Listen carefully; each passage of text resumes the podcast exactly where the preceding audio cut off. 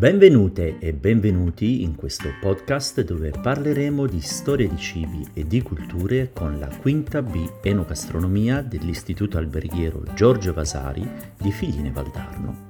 In questo episodio Giulia ci parlerà del Brasile.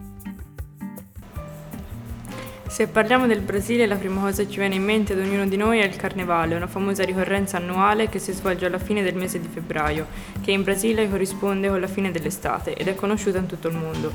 È sicuramente una delle manifestazioni popolari più imponenti e affascinanti in cui le scuole di samba si sfidano a colpi di carri e balli sfrenati sino a tarda notte. Inoltre, il Brasile è considerato la culla del calcio con Pelé, l'unico calciatore ad aver vinto tre edizioni del campionato mondiale di calcio con la maglia giallo-verde. Ma passiamo un po' alla storia di questo meraviglioso paese. Le ricchezze delle foreste pluviali brasiliane sono state sfruttate per migliaia di anni da centinaia di etnie cacciando, pescando, raccogliendo frutta e coltivando manioca e fagioli, nonché le principali fonti di sostentamento della popolazione. 500 anni fa il Brasile è stato dichiarato da Pedro Álvares Cabral proprietà del Portogallo e come possiamo ben immaginarci venne sfruttato al massimo. Giunsero nuovi prodotti come riso, olio, aglio, olio di palma, cocco e carni suine e bovine. Oggi la cucina locale si basa sul caffè e sul churrasco, carne arrosto e sulla frutta. Le specialità.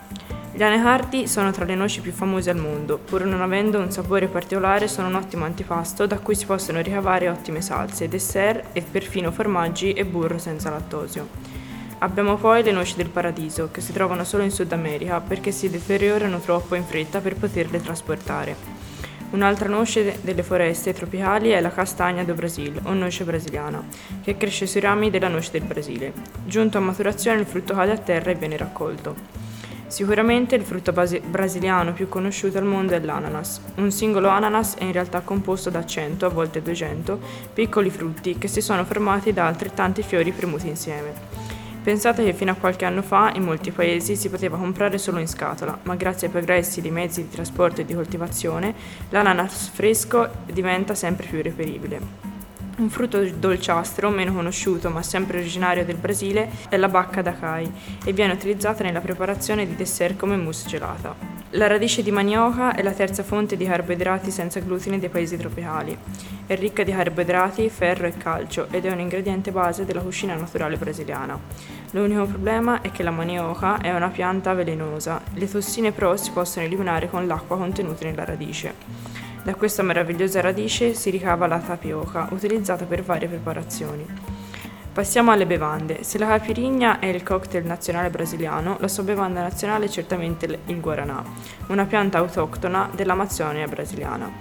I suoi frutti, caratterizzati da una sorta di buccia rossa e dalla polpa bianca, contengono i semi che vengono cotti e grattugiati per essere utilizzati in cucina e soprattutto nella produzione di bevande energetiche, integratori e cosmetici. Ricchissima di caffeina, la guaranà funziona da stimolante esattamente come il caffè e aiuta a restare svegli. Il seme ha un sapore amaro, ma le bibite sono zuccherate e hanno un sapore dolce che ricorda quello della gomma da masticare. Le tradizioni culinarie sono molto varie grazie alla vastità del territorio. Ad esempio, nel nord del paese sono molto diffusi la carne essiccata e il pesce, mentre il sud è famoso per gli spiedini di carne alla brace. Il piatto nazionale per eccellenza è la feijoada, uno stufato di fagioli preparato con diversi tipi di carne, spesso con gli scarti del maiale, orecchie, muso e zampe, e viene sempre accompagnato dal riso bianco, farofa, farina di manioca tostata, soffritto con olio, cipolla, pancetta e salsiccia, cavolo nero rosolato nel burro e qualche fetta di arancia. Tra gli antipasti troviamo il platano fritto, ovvero rondelle di platano schiacciate e fritte due volte, frittelle di baccalà e pau de queijo dei piccoli panini di tapioca al formaggio. Il dolce celebre è il brigadeiro, una miscela di latte condensato, burro, cacao in polvere e cioccolato granulato come copertura, che noi italiani potremmo definire come tartufini al cioccolato.